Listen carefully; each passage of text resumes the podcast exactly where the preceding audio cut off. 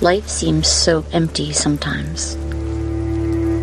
We get our hopes up and we're disappointed. We get stuck in a rut and we can't seem to get out. We try so hard to accomplish so much, and at the end of the day, it feels like we accomplished so little. Is that what life was meant to be? Join us as we join Solomon on his journey in Ecclesiastes. We'll discover God has a glorious purpose for you, even when life seems empty.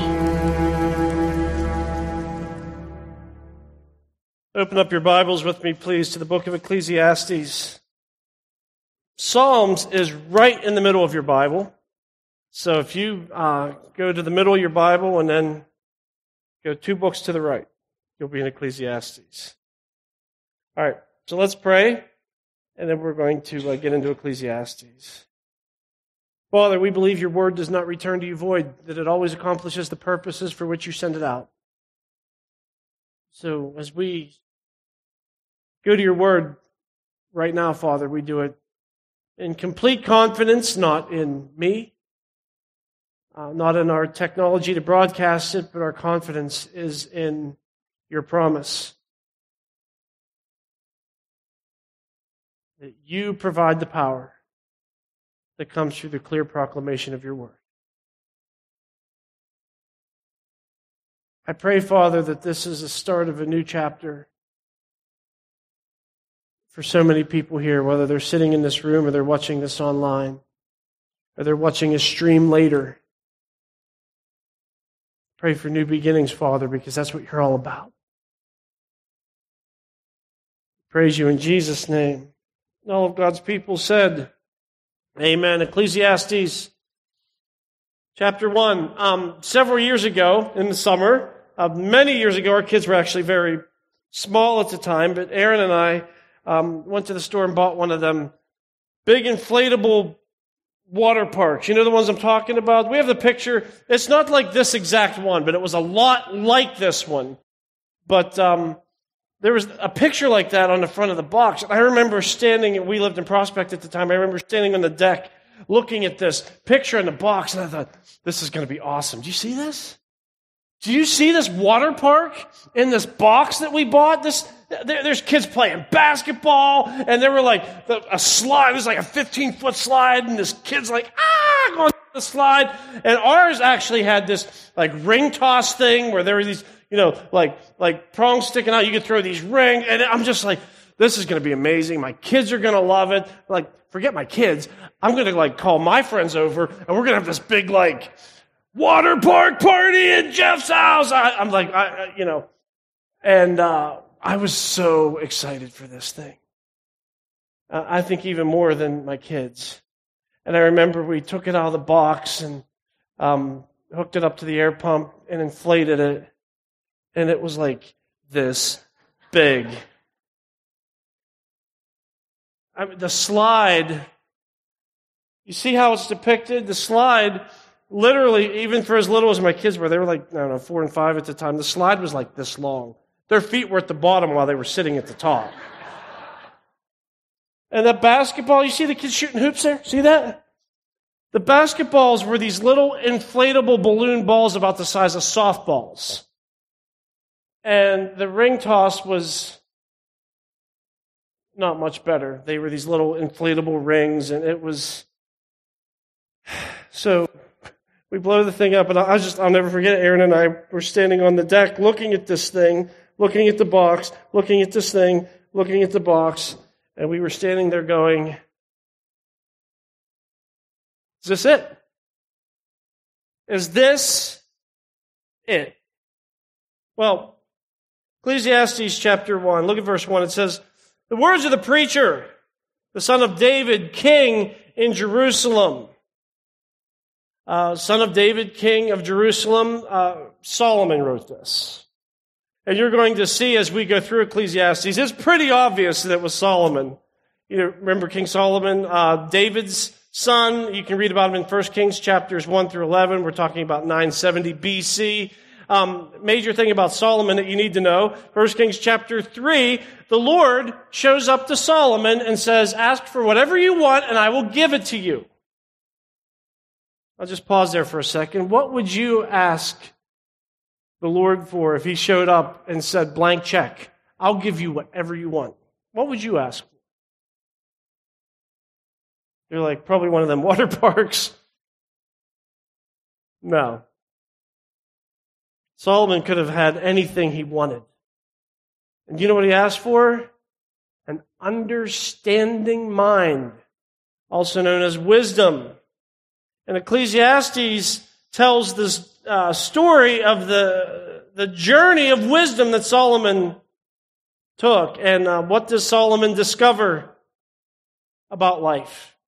This man who was given wisdom from God directly, what does he discover about life? He says, you know, it's empty. Life is empty.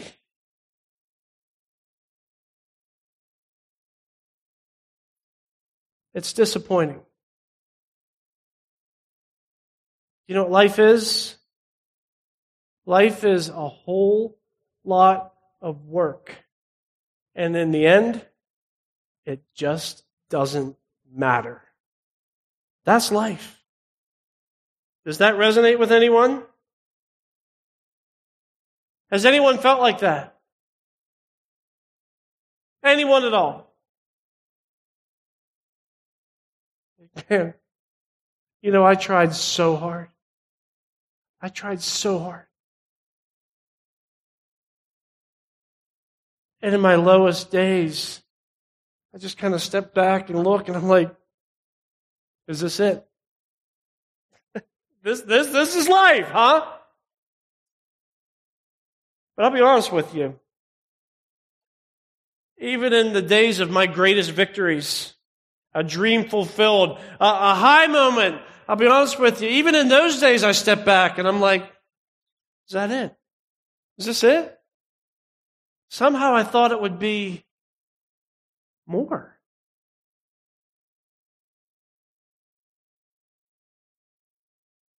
And I got to tell you, that's Solomon's story in Ecclesiastes. He says, I'm going to find out what brings meaning to life. But Solomon says, in the end, do you know what life is like? He says, in the end, life is that inflatable pool. We have such high expectations, high hopes.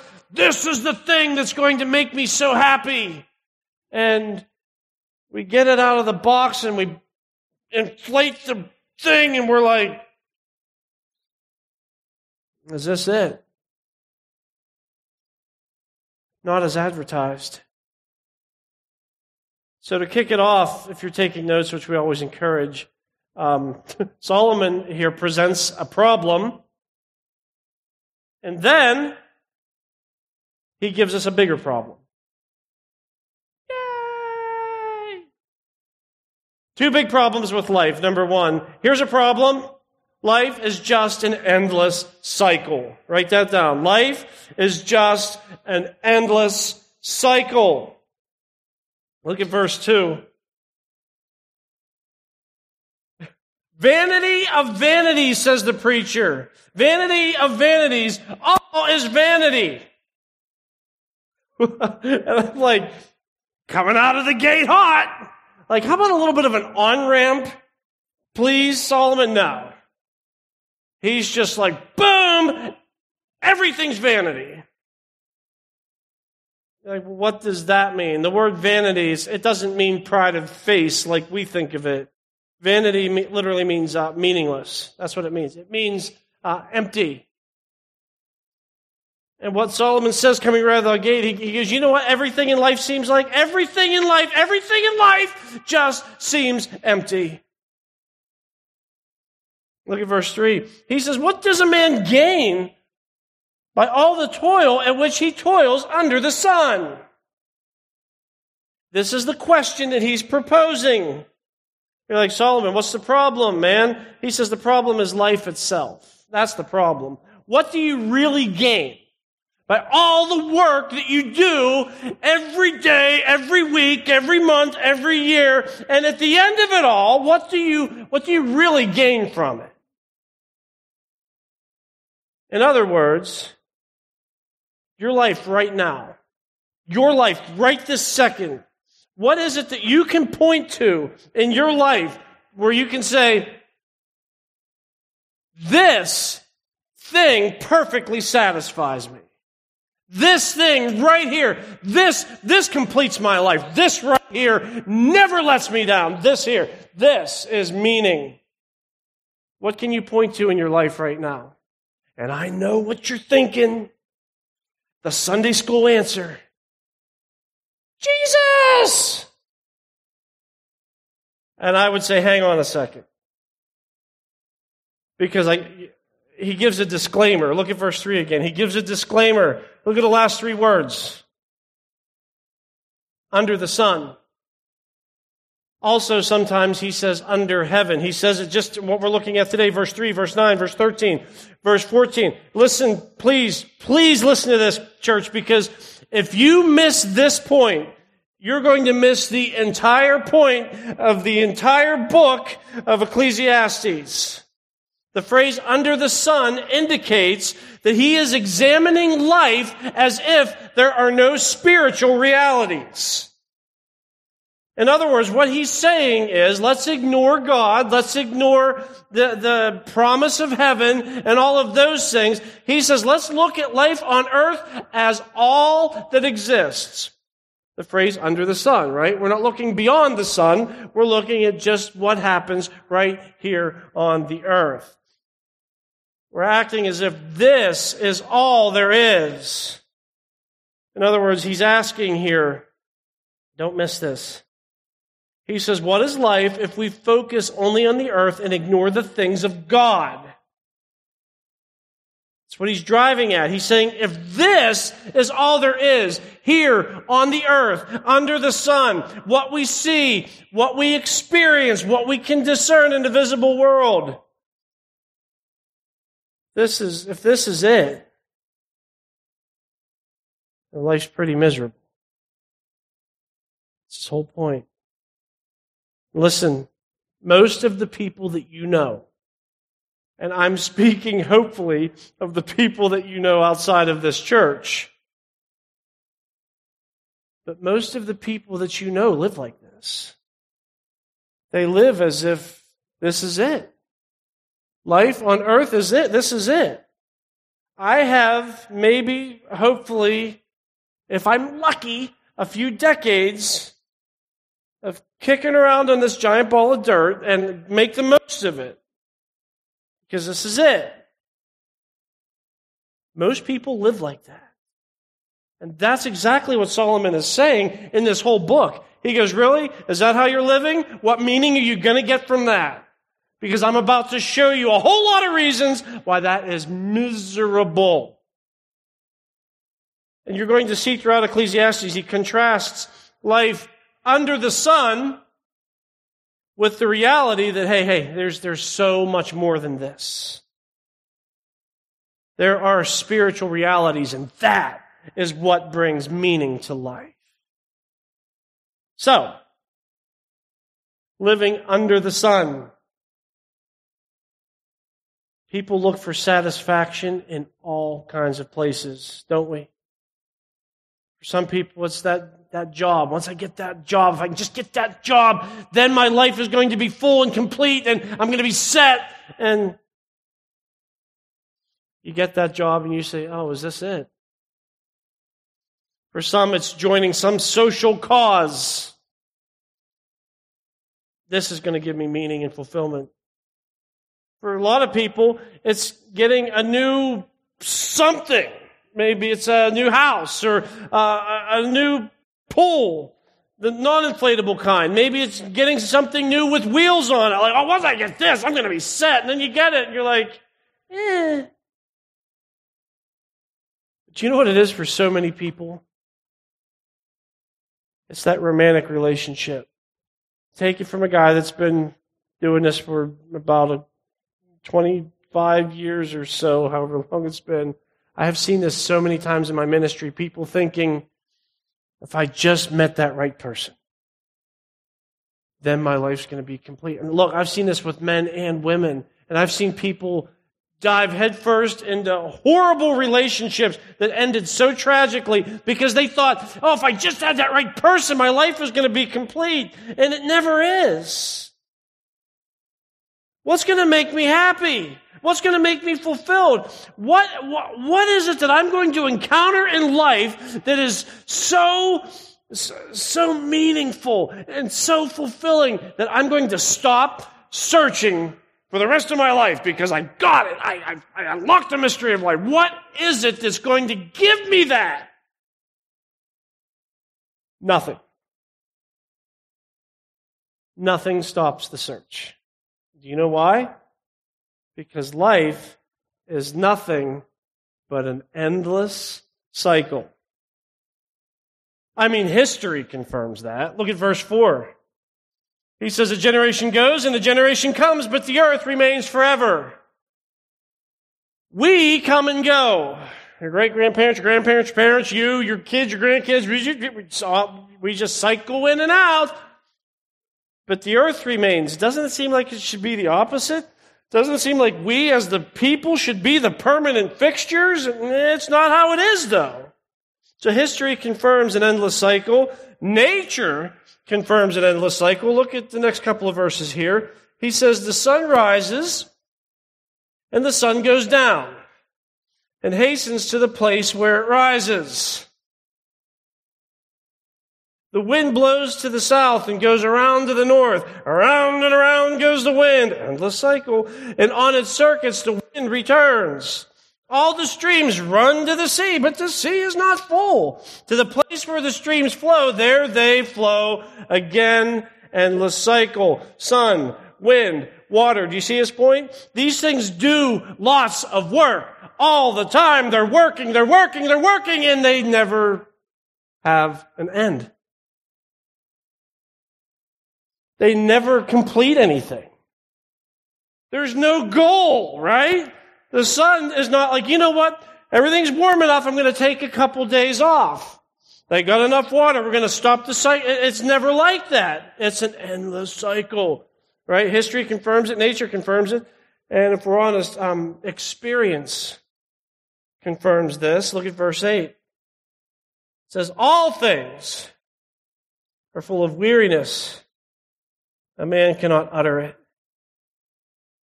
The eye is not satisfied with seeing, nor the ear filled with hearing. Like nature, everything in life, your life experience, is an endless cycle. Your, you know what your life is? Probably shouldn't have had this message on graduate recognition. Spoiler alert, Brady. You know what your life is? It's an endless cycle. You know what your life is going to be? Wherever God calls you, you know what your life's going to be? It's going to be a lot of activity without ever being done. Never being filled up. That's all of life. Not just for the grads. That's all of life, isn't it? Think about it. Every aspect of your life is like that. True or false?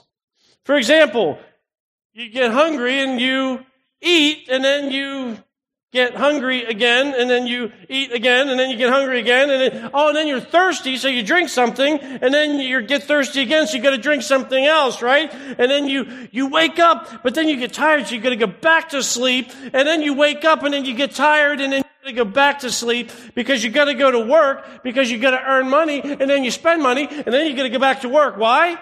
Because you need more money. And why do you need more money? Because you need to spend more money, right?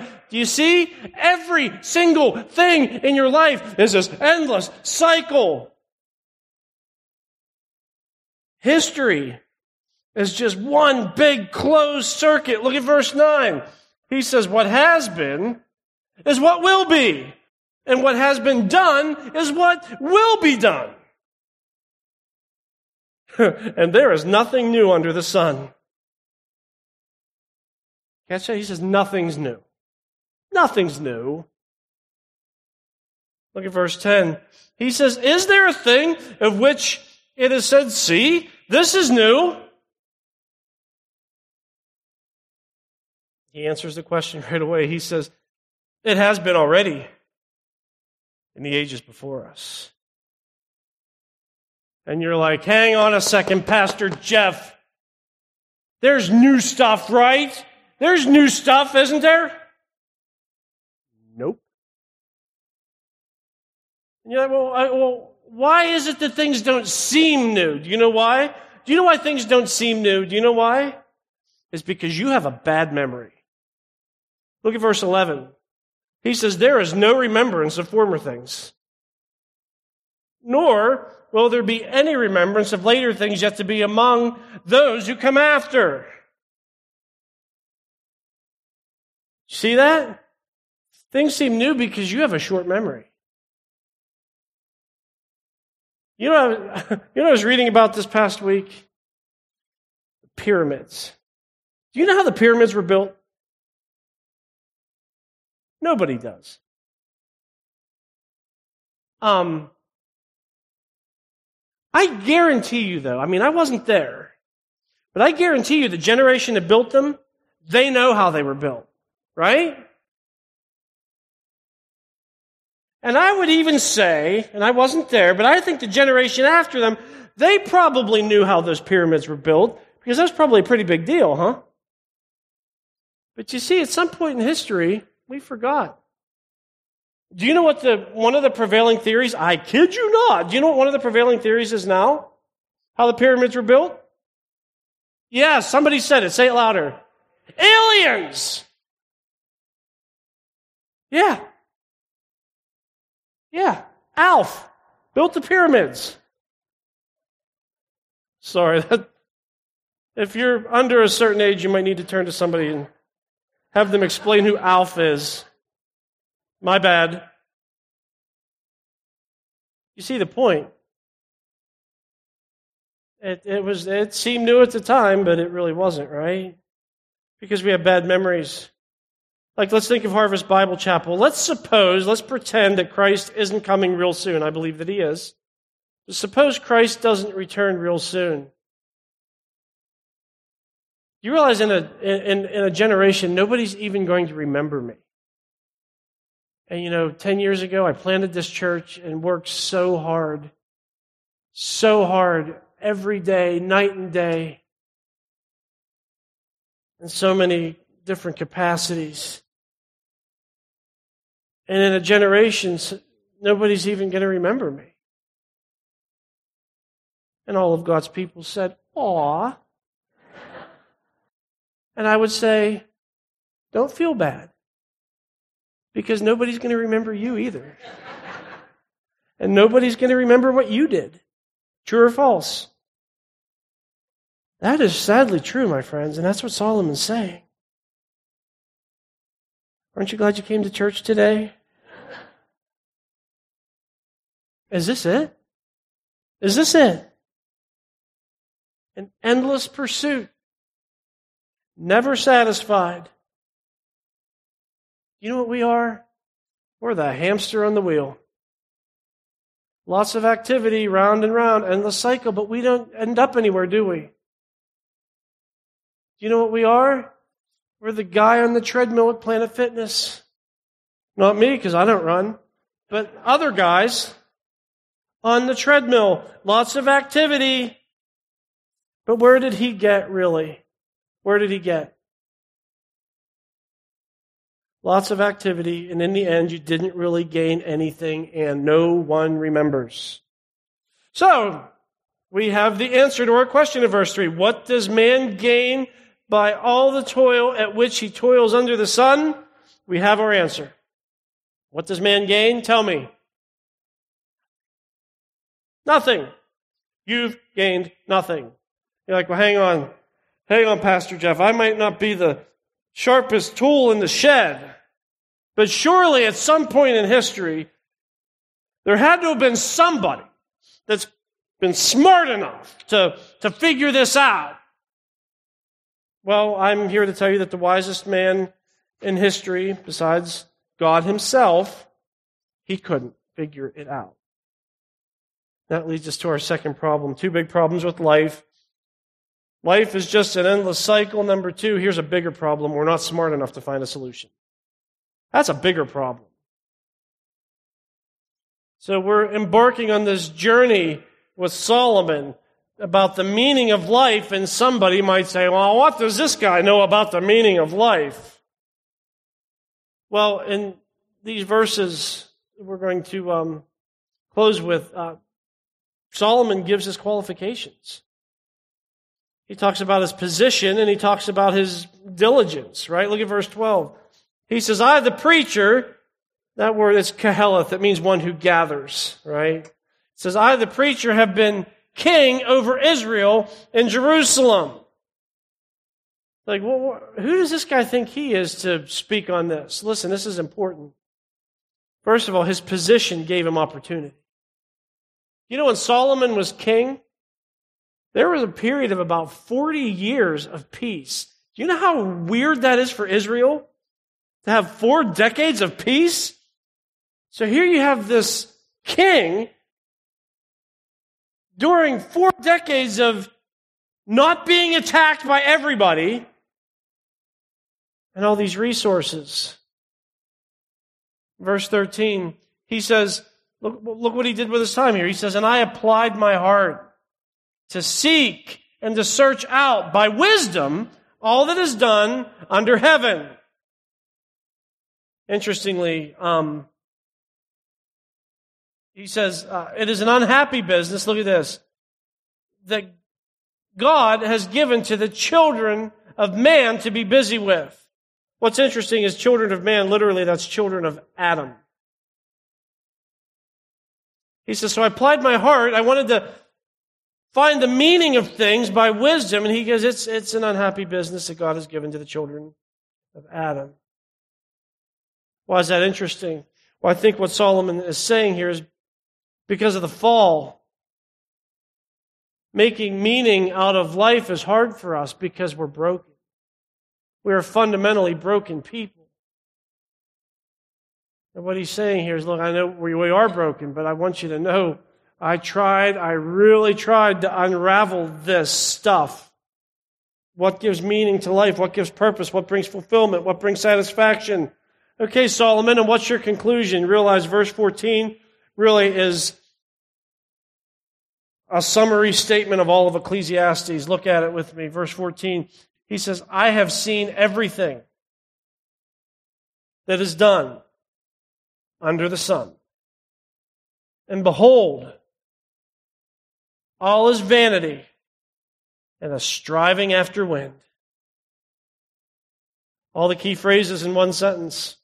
He says it's vanity, it's empty, and he says it's striving after the wind. He says, you know what it's like trying to track down purpose in life? He goes, it's like going out on a windy day and saying, hey, go run down a gust of wind and grab an armful of it and bring it back. A whole lot of activity with zero result. He says, that's life.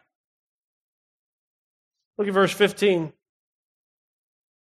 He says, what is crooked cannot be made straight, and what is lacking cannot be counted. You see, we have um, inherent limitations.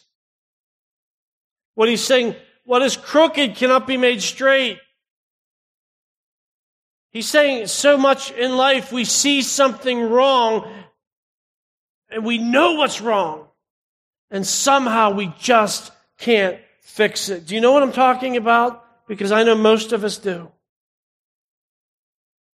So many of us see that in our families. That there's been a falling out in your family. And you have some people in your family that won't talk to other people in your family. And they won't come to major life events, and they won't come to holidays. And you're stepping back, and you're like, this, this is, this is crooked. This isn't right. This isn't the way it should be. And you easily identify the problem, and you're like, well, do you know how to fix it? You're like, yeah, I know what needs to happen, but I don't know how to, I don't know how to make it happen. This is crooked. How do I make it straight? We know what we need, but not what to do. And this is so relevant in our day.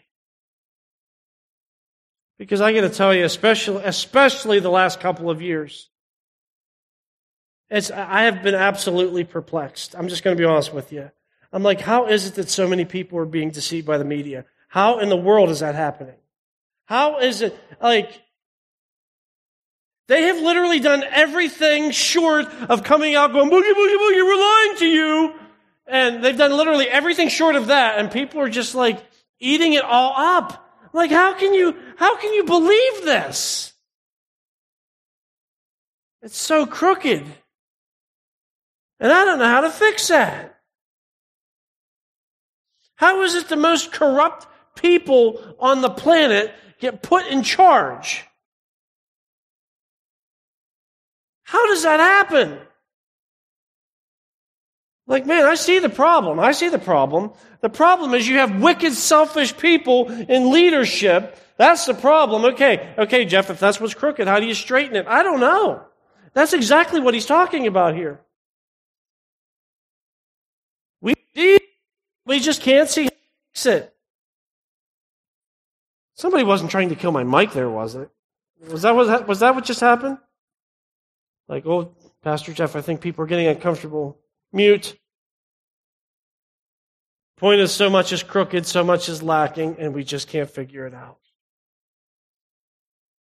So he uh, was qualified not just by his position, right? He had the position, he had the forty years of peace, he had all of this, but um, he was also qualified by his diligence. Look at verses sixteen and seventeen. He says, um, I said in my heart, I have acquired great wisdom. Yeah, from God. I have acquired great wisdom, surpassing all who were over Jerusalem before me, and my heart has had great experience, wisdom, and knowledge. And I applied my heart to know wisdom and to know madness and folly. Meaning not just wisdom, but I went after the alternative too. And he's, what's your conclusion there, King Solomon? He says, I perceive that this also is but a striving after wind.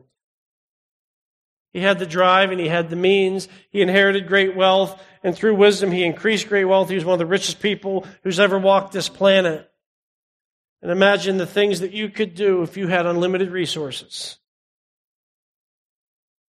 Verse eighteen, he says, for in much wisdom is much vexation, and he who increases knowledge increases sorrow. That's the problem. You see the problem? It says, he who increases knowledge increases sorrow. Or as the kids today say, mo knowledge, mo sorrow. The kids are saying that, right? Alex says no. Sorry. Strike that from the audio. I thought that was a popular saying today. I'm a little out of touch. Now they really are trying to kill my microphone. But he says that's the problem. The more knowledge you get, the more sorrow that comes with it. But you're like, well, what's the alternative to getting knowledge?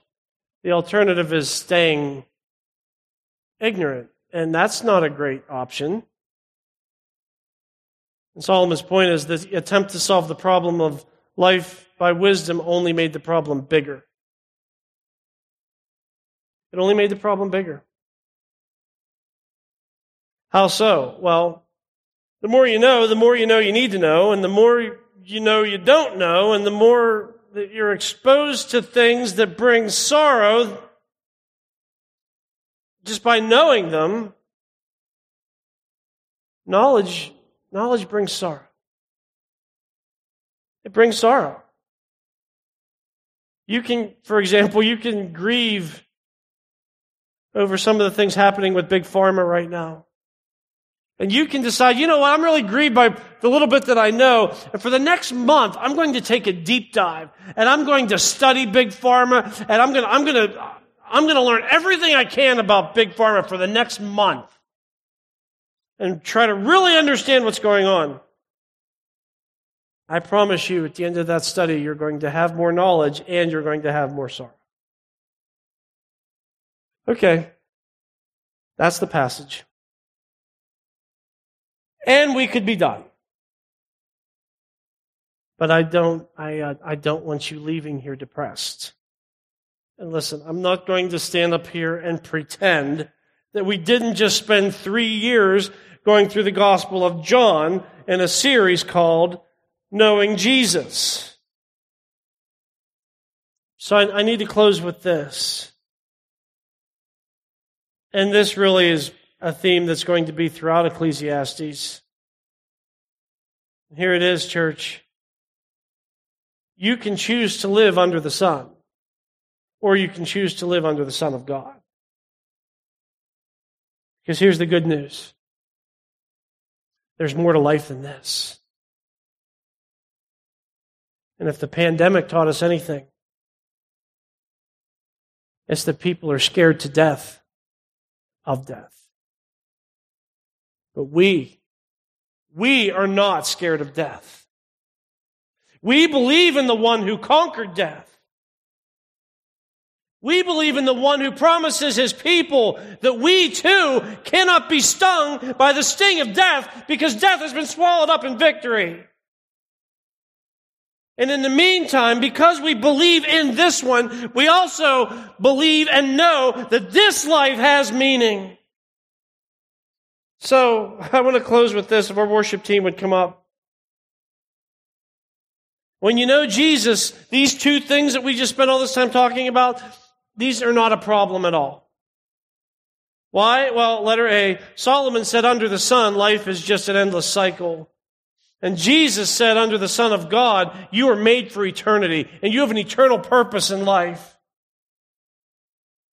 Ephesians two ten says, for we are his workmanship created in Christ Jesus for good works, which God prepared beforehand that we should walk in them. And yes, listen, church, even for Christians, sometimes life seems like an endless cycle. But if God's word is true, and if his Son is right, and I believe both of those, there's an overarching purpose. And that purpose is this. You were created for good works. That Jesus has a purpose for your life that he planned out even before you were born. Now let me ask you this. How would you go after your ministry if you consciously reminded yourself of this truth on a regular basis? How would that transform this church if everybody involved in every aspect of ministry saw it for what it is? An assignment from God, handpicked for you, that he's entrusted to you. You know, like, I can just, I can't speak for what your life looks like, but I can speak for what mine looks like. Sunday night, every Sunday night, got to write another sermon. Like almost every week for the last ten plus years at Harvest Bible Chapel, got to write another one. And you know, sometimes it just seems like an endless cycle. I could have that attitude, I suppose, or I could say, you know what? God assigned me to love and care for and feed the Word of God to these incredible people. What a privilege I have to do that. So I get I get the blessing of digging into God's Word once again. So whatever you're doing, whether you're leading the ladies, or you're teaching kids, or you're involved in a small group, or you're standing on stage playing an instrument, this truth should change the way you go after that. And letter B, Solomon said, under the sun, we're not smart enough to find a solution. Jesus said, under the Son of God, you discover that he is the solution. You're not going to get more wisdom than Solomon had. But you can get something better. Because First Corinthians one twenty-four says that Christ is the power of God and the wisdom of God. When you know Jesus, you don't have to worry about figuring everything out. You just have to trust that he already has. John ten twenty-seven, Jesus said, my sheep hear my voice, and I know them, and they follow me. I'm getting off the hamster wheel, and I'm following the shepherd who's with me. I'd like you to stand. I'd like to call our elders up. We're going to have some elders standing in front of the stage here as the worship team closes our time in worship. And if there's anybody here right now, it's like, you know what? My life has been an endless cycle because I don't know Jesus Christ. These men would love nothing more than to pray with you and talk with you about what it means to receive Jesus Christ as your Lord and Savior. Today's the day. You don't have any excuse. What's the alternative? You realize that your life is an endless, unfulfilling cycle, and you want to run back to that? You want to embrace some more of that? Or do you want to embrace this God who loves you so much that He sent His Son to die for your sins? And not only that, prepared good works for you ahead of time, gave your life a very special assignment and purpose. I'd like you to bow your heads with me. And there are some people here that need to pray something like this. God, I'm done living for myself because it hasn't fulfilled me. And all the stuff I thought was going to make me happy sure hasn't. And today, I want to receive Jesus Christ as my Lord and Savior and discover the purpose that God has for my life. You're in a place right now where people love you. And if you're watching this stream, you can pray this from your couch. But if you're here in this room right now, as our team once again leads us into the presence of God's holy throne room of grace, to let Him know what we think about Him, please take this opportunity and come pray with our elders. This is Pastor Jeff Miller, and I would like to thank you again for listening to the podcast of Harvest Bible Chapel, Pittsburgh North.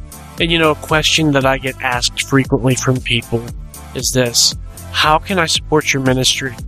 Well, I got good news for you. It is easy and it is secure.